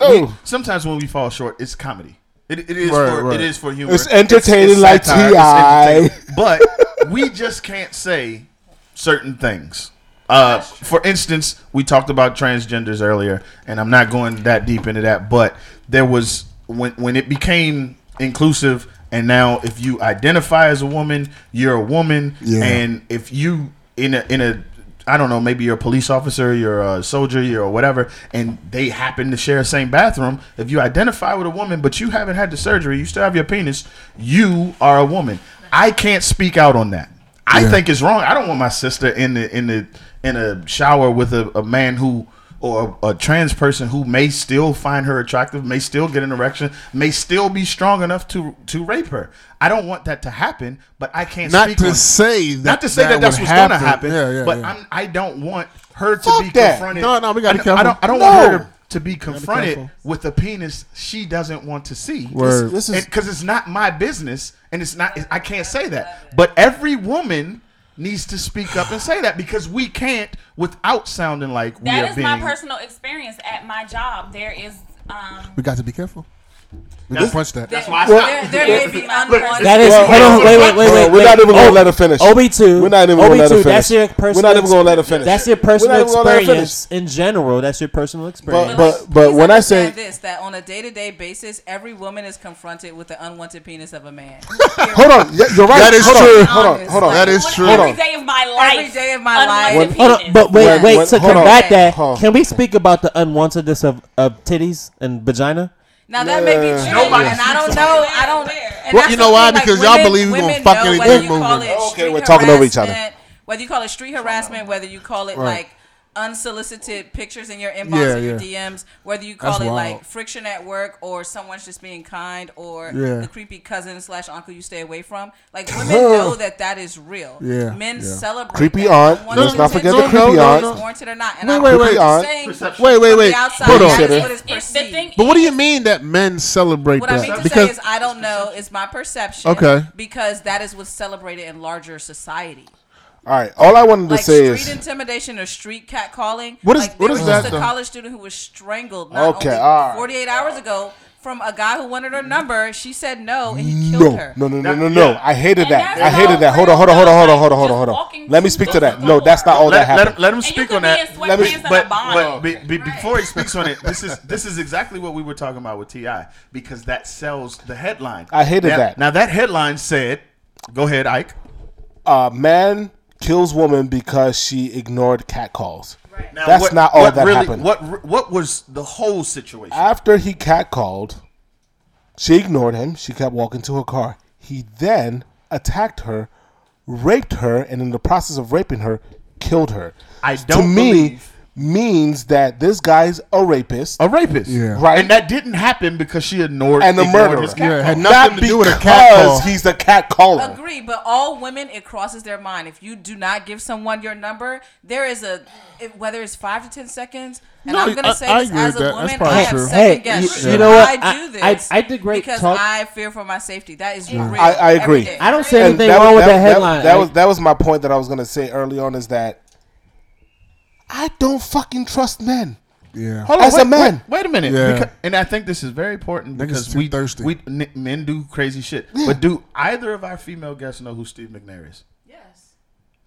You do. Football player, right? Who, yeah. Quarterback. Side chicks shot up his whole life. Yeah, so listen. Who are you, Guest One? She know her shit, right? Yo, when I said she's a unicorn, I was understating the fucking fact. Who are you, Guest One? She knows her shit. So this is what Young Buck was mentioning. She know her shit. The same fear that you guys have, we have. We don't have it in necessarily the sense of she's going to overpower me and rape me. Yeah, she might rob your ass when she tell you to come through and take her out to dinner. And then I come to the crib and she got four dudes waiting for me to rob me. In Steve McNair's case, I'm going to tell you, Steve McNair's case, he went to this woman's house. She had people waiting for him. They shot and killed this man. This is an NFL baller. Yeah. This has happened with more than one NFL player. We don't really talk about it because it doesn't make headlines. So it doesn't. It's not really something that people will understand because you think, well, the men are the ones with the power in the situation. But we're going in looking for this woman that we think we're going to hook up with. And she has played these people. Now, I'm saying that's all women. Is he a high-profile person? Like, yeah, he was a quarterback. But it happens to regular people. I didn't know that was a fear. Steve McNair, but this could happen to like your homeboy, brother, cousin, live next door. Yes. Because to OG's point, the power shift, the power dynamic that's happening right now is allowing women to have more control over their bodies and their expressions than ever before, but it also makes men more vulnerable than they have ever been. Yep. When a person like Cardi B is knowingly bragging about the fact that she's drug niggas, rape and rob men, and you have people like Bill Cosby and Jerry Epstein who are being condemned for. God damn, yo, talk your shit, talk your motherfucking shit. You have to really understand that they are in a vulnerable position, and not only are they vulnerable, they're vulnerable twice over because it's being celebrated and it's popular. You know, and that's all I've ever asked of a woman to acknowledge. Let me put some realism. I appreciate that. See, what she just talked about was a lot of celebrities. Let's put some realism into it. My sophomore year, I lived in Northwood Plaza, which is in Baltimore. It's Marble, it is a Hall Gardens. It is a very, very. It's not that hood. It's an unsavory area in Baltimore. If your neighborhood's got a blue light in, that means they're being monitored 24/7. The police have surveillance in that neighborhood because it's a high crime, high drug area. Right. There's a friend of mine that went to Morgan State with me, that happened to be involved in some extracurricular activities. This particular night, he wasn't involved in those activities, but he was in his apartment at Northwood Plaza. This is not a high-profile guy. This is not a guy who's got a whole lot of money. Just somebody who you know, they knew he had some drugs. They knew he had some money. And he's in his room. These people sent a young lady to his door. She knocks on the door. He looks out the peephole. He sees a woman. She look good. Maybe it's a woman he knows. I'm going to open the door for her. Like as soon dummy. As he opened the door, they all ran into the house and put a shotgun in his mouth. You know what time it is. Everything he had, and now he's fearing for his life. This is all because of a woman, because he was looking at a woman through the... I don't think it's all because of a woman. It's all because of a lifestyle. That's why I clarified what I said. He was looking at a woman, and his mindset was, this woman is interested in me for whatever I can offer, whether it's my lifestyle, whether it's I got money, whether it's she thinks I'm attractive, whatever it is, he is a victim in this situation because he wasn't selling drugs. She didn't call and say, I want drugs. She came and knocked on the door. Wait, why did he think she was interested? He gonna get some booty. Niggas is dumb. Because she knocked on the door? Niggas is dumb. We interested in women. Yes, he thought he gonna get some ass. It's been like the downfall of every civilization. Oh my God. Right? We just had this conversation last episode. Said, it's like, the more that women are vulnerable is because of what men anticipate or expect sexually. Right. When men are vulnerable, it's because of what men anticipate. Yeah, we are dummies. Sexually or yeah, otherwise. We're dummies. And the truth is, it's like it goes back to the original sin, right?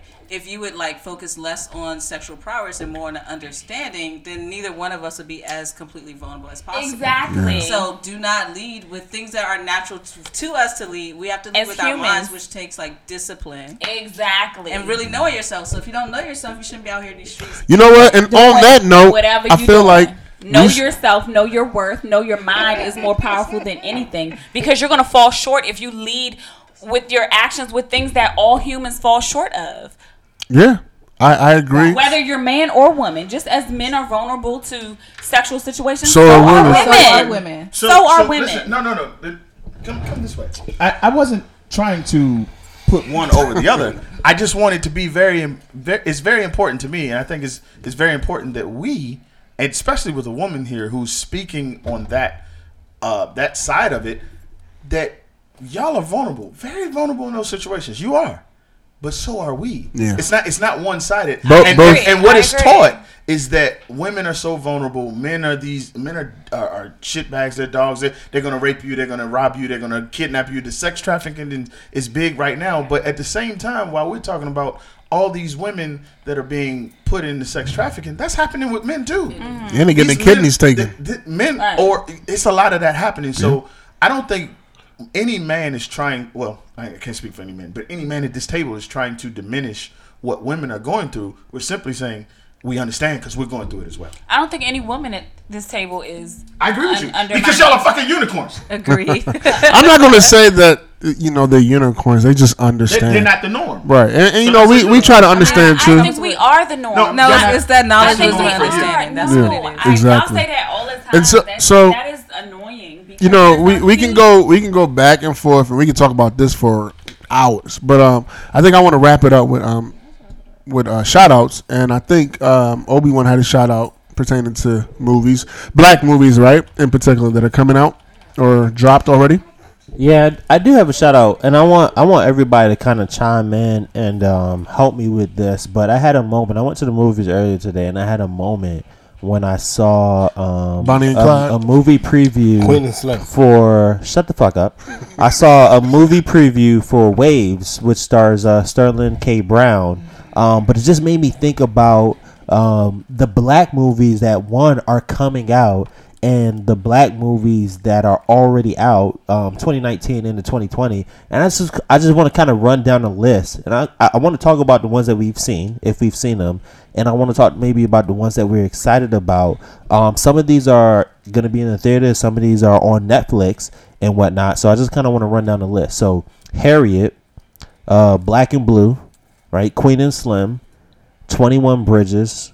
Just Mercy is going to be a new movie, actually starring Michael B. Jordan. We discussed him. Bad Boys for Life. That's my favorite movie, by the way, Bad Boys 1.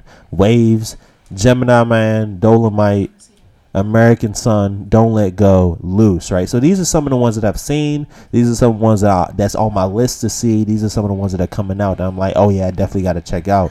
But I got to shout out, definitely, all the black actors and actresses that we're seeing that are representing us, but they also have a story to tell. Like, I just saw Harriet today, and it told the story of Harriet Tubman, and it was definitely a good movie. I enjoyed it, to be able to kind of see it from her perspective and things like that, but just be able to see issues from black people, done by black people, portrayed by black people, I think is a very, very powerful thing. And we're seeing it more and more and more and more, especially with Netflix being an avenue for black people to just go and get their movies out there for people to see. Every shout out to Netflix. Every black person, but Monique. I think we people get, like, especially black actors get a little bit of flack for it being Netflix movies, but that's still Netflix is putting out great content and great movies, and I don't think you should feel less than if you. Well, I say Netflix because I saw a few of some movies on there that were black produced, black starring black, and I just want American Son was one of them that I recently saw that was really good and whatnot. So yeah, not only shout out to the actors and actresses, but also like the the writers and the producers, because that's what it takes to get it on the big screen. Facts. I feel like a lot of times we celebrate the fact that we visually can connect with an actor and actress, like we can see them, but it's also like, whose studio are you shooting at? Mm-hmm. Like, who wrote this story? Who is creating the deals to make sure that you see it in more than one city? Right. So that's definitely something to say. That was my next thing with, we discussed Tyler Perry Studios a couple episodes ago, how big and more impactful that's going to be for these already black actors, black artists, black writers, black producers that are already doing it in white studios, but now they have a place to go just for them. Like, for them, by them. For them, by them. Yeah, that's amazing. So you mentioned Dolomite. On that list, and I actually watched Dolomite. Forgive me, I'm trying to find this guy's name. Dolomite's closest male friend in that movie is the what is his name? He's the gay guy from, I don't even know if it's Parks and Recreation. The bald-head guy. No, it's not Parks. Tituss, yeah. But him. Like, he is the the best friend. So there's. The whole movie is sprinkled with that representation. It's right. It's not like just the gay friend in the corner. Like, he is a staple in the movie. And I mean, while that's not my lifestyle, I appreciate seeing the gay black man being represented in a Netflix original. So, shout outs. Yeah. Any other ones? Any other shout outs? Young Buck. Yep. I'm Guest talking about One. Any other black movies? I do want to shout out our guests. Oh. Okay. Oh, okay. Especially goddamn A. What your name is? Guess what? Guess One. Guess A. I would have shout out our guests. The two goddamn unicorns we got. So let me shout out our guests, because how would T.I. said the two beautiful women, intellectual individuals that we have. He always take that deep ass breath. that articulated so well. That their proclivity and sensitivity did not negate their presentation and availability. They did not vilify the emancipation of the proclamation. But all jokes aside, I want to shout them out because they didn't really want to be on mic, but I think they definitely provided something that we need. And to be honest, I might have to have a conversation with Guest One off the mic about coming on the show a lot. Yeah, more. We already had that conversation before you showed up late. Okay. Hell, yeah. I mean, you might be what we've been missing. We need that.